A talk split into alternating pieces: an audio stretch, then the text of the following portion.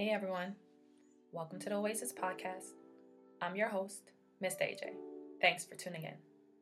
An oasis is something that provides refuge, relief, or a pleasant contrast, and that is exactly what you will find tuning into the Oasis Podcast. This is a space where I and special guests will be cultivating intentional and honest conversations about life's journey. Subscribe everywhere you listen to podcasts and watch us on YouTube now. Wouldn't you love to create your own personal oasis? What is an oasis, you ask? An oasis is something that provides refuge, relief, or a pleasant contrast, and that is exactly what you will find at AJO Consulting Services LLC. AJO Consulting Services is a company that provides individuals, communities, and businesses of color with coaching and consulting services, personal and professional development, as well as social and community connection services. These services include, but are not limited to, dating, life, relationship, and business coaching, finance management, travel experience curation, wellness navigation, and much more. Are you ready to find, connect, and release? Come experience your oasis today. Visit our website to learn more at www.ajoconsultingservices.com. Follow us on Facebook at AJO Consulting and Instagram at AJO Consult. Also, email us at info at ajoconsultingservices.com. Welcome, welcome back, everyone. Welcome to the Oasis podcast. Thank you all for joining us again on this week's episode. And today we have with us Miss Katonya Trent. Hi, Katonya. Hi. so today's episode, we are speaking about, well, in honor of Prematurity Awareness Month, we are talking about premature birth and awareness. And Katonya was the first person that came to mind. And once you hear her story, you'll understand why. She is super amazing. I actually wore this shirt on purpose, Wonder Woman, because that's exactly what I think you are. just your experience, your strength, even after to share your story and bring awareness to, you know, moms and families going through this or have gone through this is amazing. And I definitely want us to be able to share it with our community, especially those of us who are of color, I don't think this is stuff that we really talk about and things that we're not really aware of. And I think it's really essential for us to share that. So I'm, I'm so grateful to have you here with us. Please do introduce yourself to our listeners and our viewers. Yes, thank you so much. First off, thank you for thinking of me and choosing me to speak on this topic. For those who don't know, my name is Katonya Trent. I'm an author, a mom to an amazing four year old. I like to consider myself a public impact speaker. I work as a, an accountant in the office by day, but my heart is to bring awareness and share in regards to premature premature births and just encouraging and providing support to families. Thank you. You got a dynamic life, like accountant by day, right?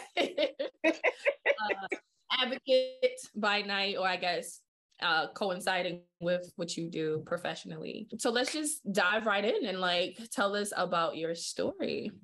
Yes, absolutely. Thank you. So, for those who don't know, I wrote a book titled 22 and 6, born on 1126, where I share my story and go into deep detail about um, giving birth to my son and what goes on behind the walls of the NICU, which is the neonatal intensive unit. My son I delivered him at home alone at 22 weeks and six days pregnant. Um, when I found out I was pregnant, my partner and I was just, we were ecstatic that we were starting our own family. You know, this was our first child. And for the first three months, I did experience a lot of sickness in the first three months. And I didn't tell anyone for a while that, you know, we were expecting. But after my first trimester, I started to feel better. I started to feel good about my pregnancy. And unexpectedly, I gave birth at 22 weeks. Um, the morning of, I did wake up jokingly telling my partner, um, I think I'm having contractions because I was feeling something different this time when I woke up, but I didn't think it was anything major. Throughout my entire time, the first, you know, five to four months that I was pregnant, I had my scheduled routine doctor visits. Not once that they made anything aware to me that I was high at risk. As a Black woman, and I think this is very important. They don't tell you that the odds for being a Black woman is, you know, you're high at risk for infant mortality, for giving birth early. And there's so many other statistics that we're unaware of. And unfortunately, I found out the information after because of my experience. Mm-hmm. But I'm getting back to the story. I woke up just jokingly saying to him, like, oh, I think I'm having contractions, you know, and he, you know, was like, wait, you know, is this serious? Do I need to stay home? From work and I was like, no, just go to work. Everything's fine. I'm just joking. Uh-huh. And I actually was having contractions. I didn't know. But he went off to work and I tried to go back to sleep, but my body was giving me signals and it would not allow me to rest. And I did give him a call to let him know, like, you know, something don't seem right. So I decided to reach out to my doctor the morning of.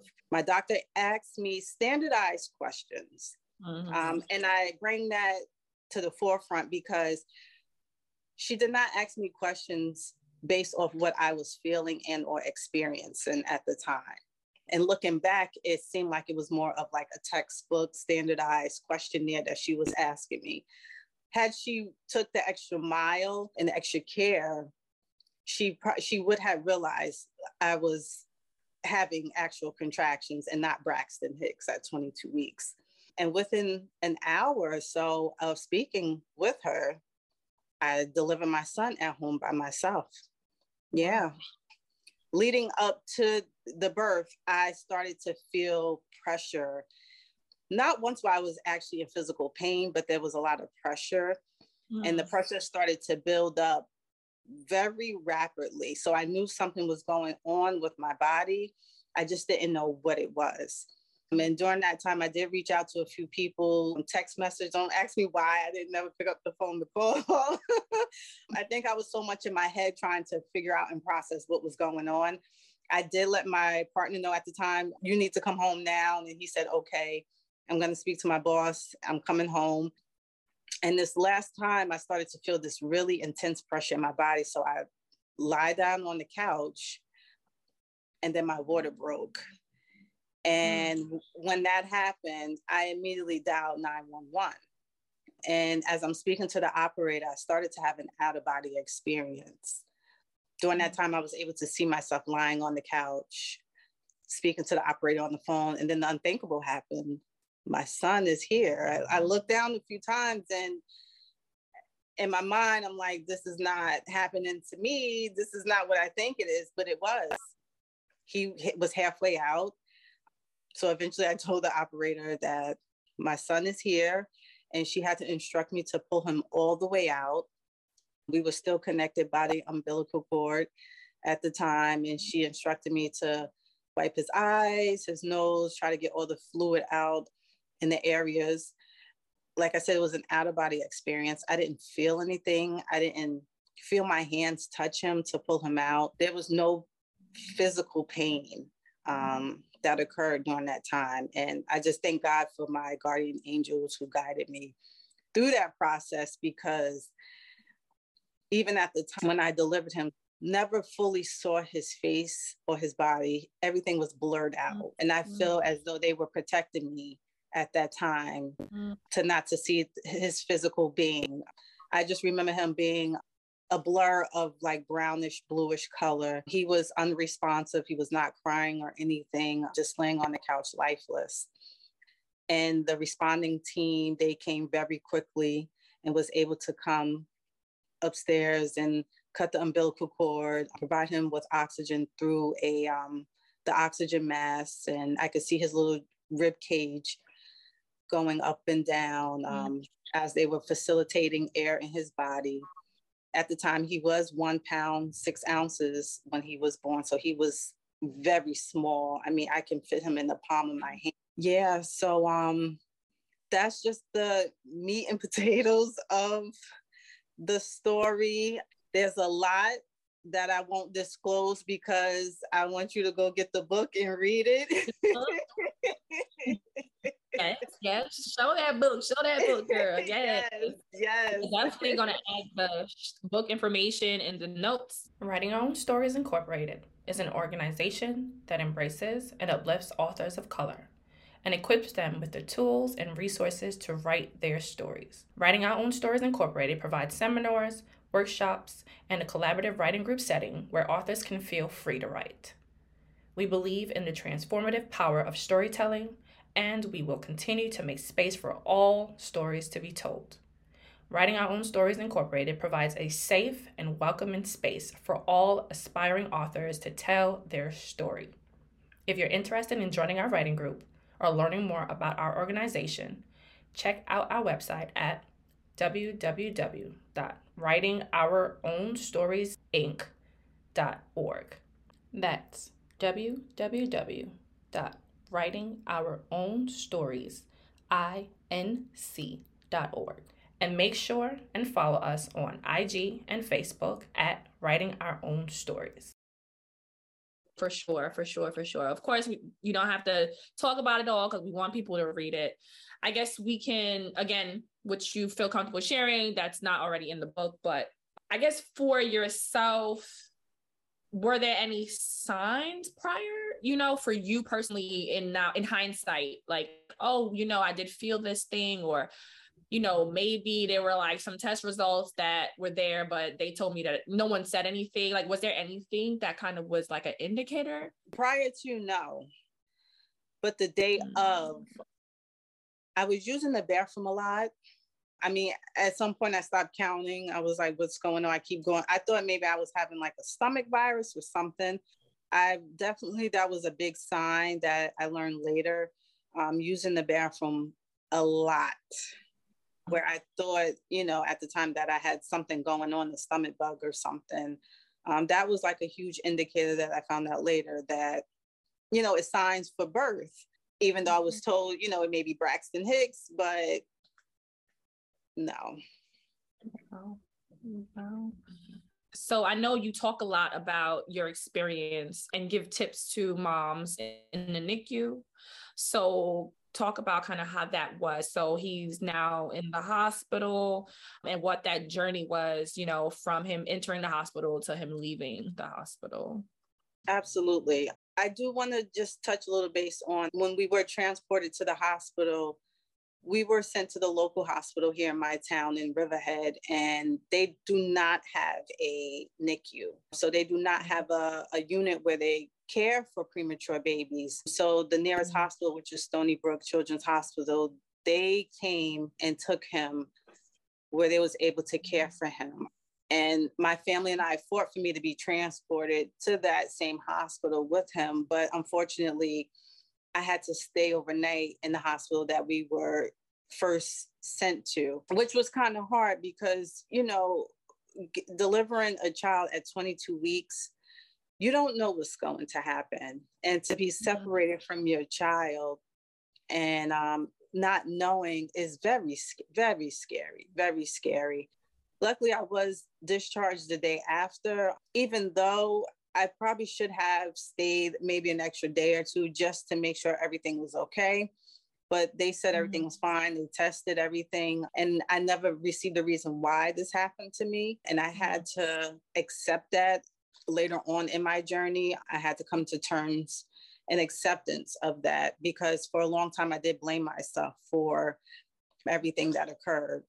But my son was transported to Stony Brook University Hospital, where he spent six months there. And mm-hmm.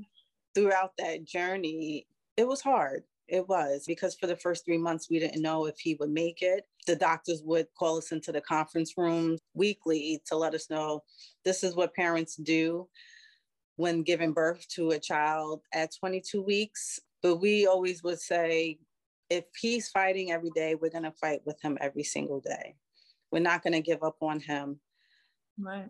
Yeah. Just hearing that is a lot. Like it's like I can't even imagine the day to day of that and getting through that period.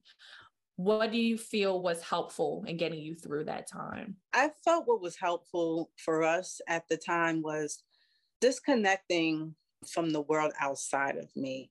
A lot of people at the time didn't know I had gave birth early because I really shut down the world outside of me. Um, if you wasn't personally close to me, you may have not known what I was going through.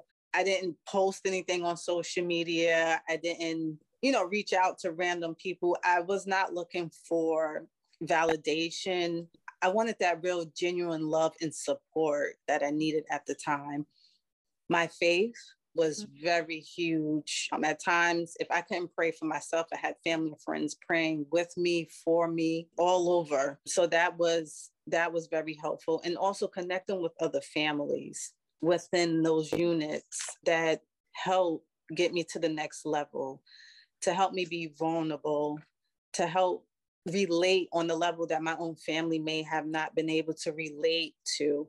Um, even speaking with the staff at the hospital, the nurses were, they were just the best. They really were. They have all the knowledge and the information in regards to mm-hmm. your child's care.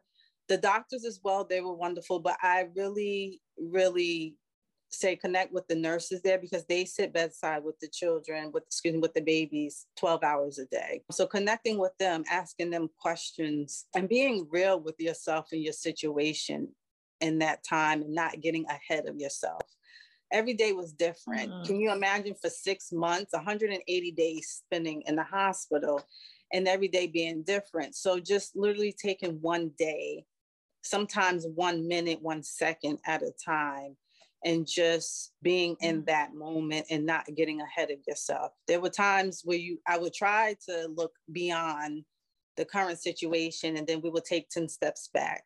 So that is why I say mm-hmm. that because it's important to just live in the moment and focus what is currently going on. And to celebrate those milestones and those beautiful moments that occur and that happen and not say okay this happened but we're looking for the next. Celebrate that moment celebrate those milestones and then the next day take on the next day.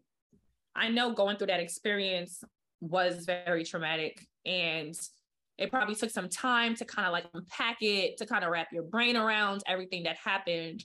So, what exactly motivated you to decide I'm writing this story? Like, I have to share this story.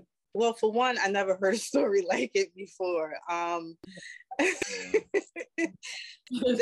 Yeah. For me, it was, and to this day, sometimes my son is four years old, thank God, and he's thriving. But I've never heard of anything like it. And sometimes I can't believe it happened to me. Sometimes I say, why me? But then I have to stop and say, why not me? I feel like God put me in this place to share so I can help and, and give hope and support to others. And as well, of course, other people who heard the story, even family and friends would say, you need to write a book.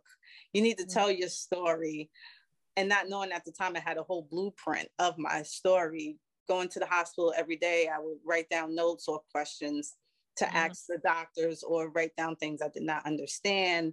And even I would write down my feelings at the moment if I was feeling a certain way or just, you know, random journaling. That's another huge thing I would suggest. But during the process, I realized there wasn't enough support mm. and care. And then when I got home after the entire experience, there's a lack of support when you get home. There's not that whole medical team that's that is surrounding you on a daily basis. Mm-hmm. So I thought it was important to share because if I'm feeling lonely, I know there's the thousands of women outside who've ex- have experienced similar situation who's walked through those NICU doors and came home and felt the same way. So mm-hmm. I, I felt like it was important to to share so we can start having these open conversations in our communities and learning the statistics of infant mortality, premature births. It's time as women that we start supporting each other and mm-hmm. sharing our story so we can provide hope and support to the next woman going through a similar situation. Writing Our Own Stories, Inc. has released its debut book, For Black Women by Black Women, an anthology of lessons learned. This debut anthology is a love letter to Black women and for everyone who loves, knows, or wants to support Black women. Purchase your copy of the anthology at www.writingourownstories.inc.org. Again, that's www.writingourownstories.inc.org. I may seem strong in in the process and during the process, but there may be another mom or another family who mentally can't handle what I may have been able to handle. So. I think it's we have to stop saying, well, if I went through it, she can get through it. If I if my family supported me, their family is going to support me. We don't know what everyone mm-hmm. mental state is, what everyone's support looks like. Mm-hmm. So I think it was important for those reasons, you know, and especially in our community, we have to stop holding back on the stories that can save lives. Mm-hmm and that can bring awareness to ourselves and our own community. It's important. Yes, you're absolutely right. There's so many, I would say, important life lessons. I think that are just not shared. You know what I mean? And even though it could, in one's life, it could be considered a negative thing or a tragedy, but there's still a lesson in that, right? You got through it. And that in itself shows you know anyone else who might be going through it that it's possible but we like keep that in and we don't share it for whatever the reasons. And i think it's such a huge disservice to those who need really need to hear that from someone they know right? They can read it on a blog or read it in a book or a magazine but it doesn't hit the same when it's someone who looks like you someone who's close to you. And i really i feel like i've been having more and more of those type of experiences um, because i've started my fertility journey like two years or so ago. And so in doing that just looking into certain things and then like i'm prompting certain conversations this is when people are like hey yeah i've experienced this and this and it's like you know, like I never knew that, you know.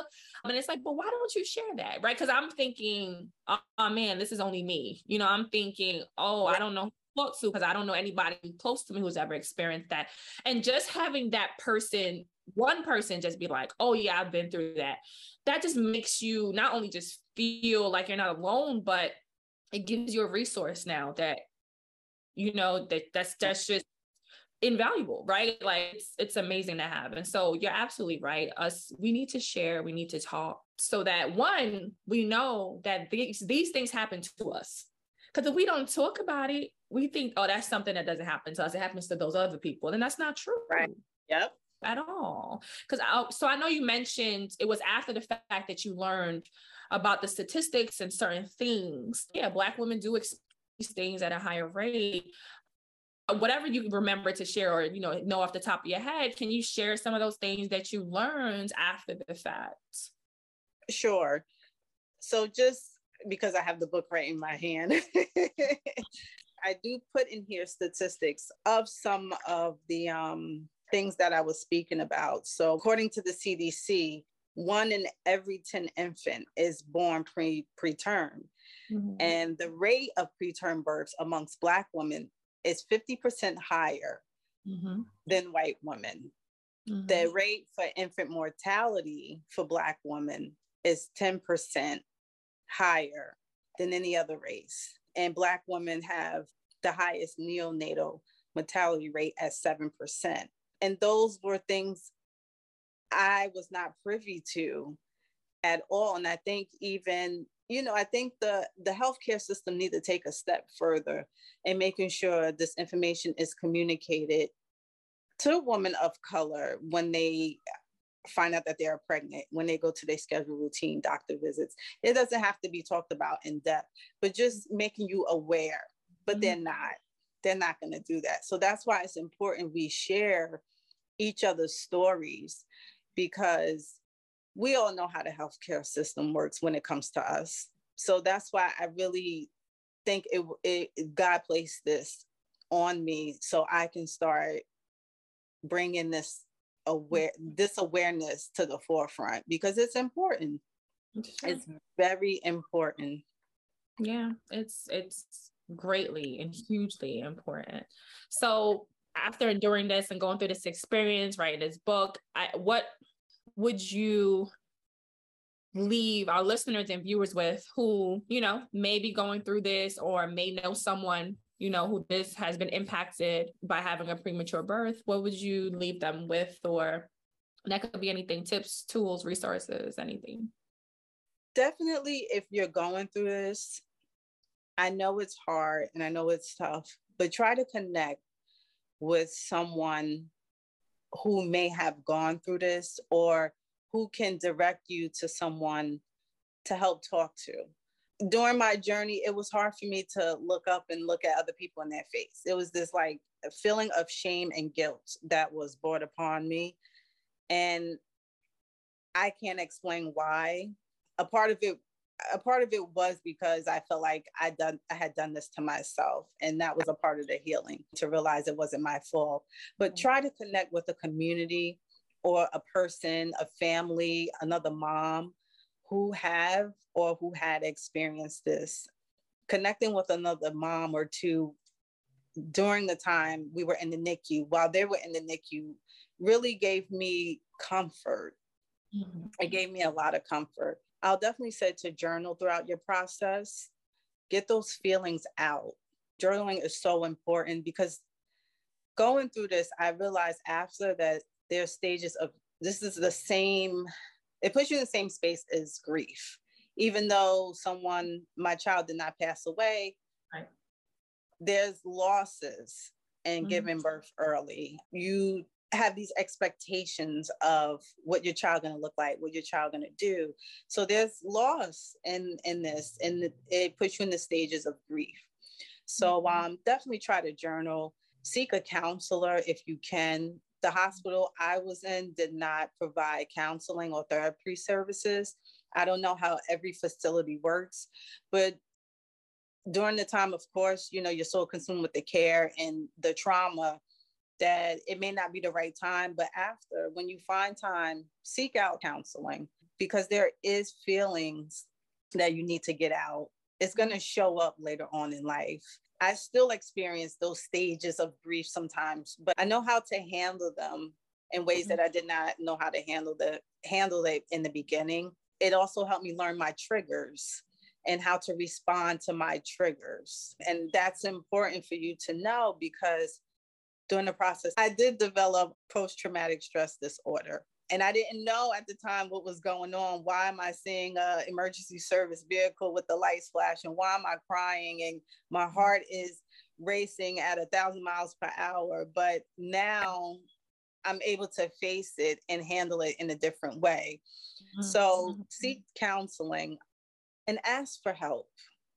And I know at the time you may not know what it is you need help with, Mm-hmm. But let people know that you need help, especially if you have other children, if you have a family. Something as simple as having people provide, cook you a meal or provide you with gift cards mm-hmm. to get a meal is so important because Kareem was my first child. And I could not imagine having other children while going through this.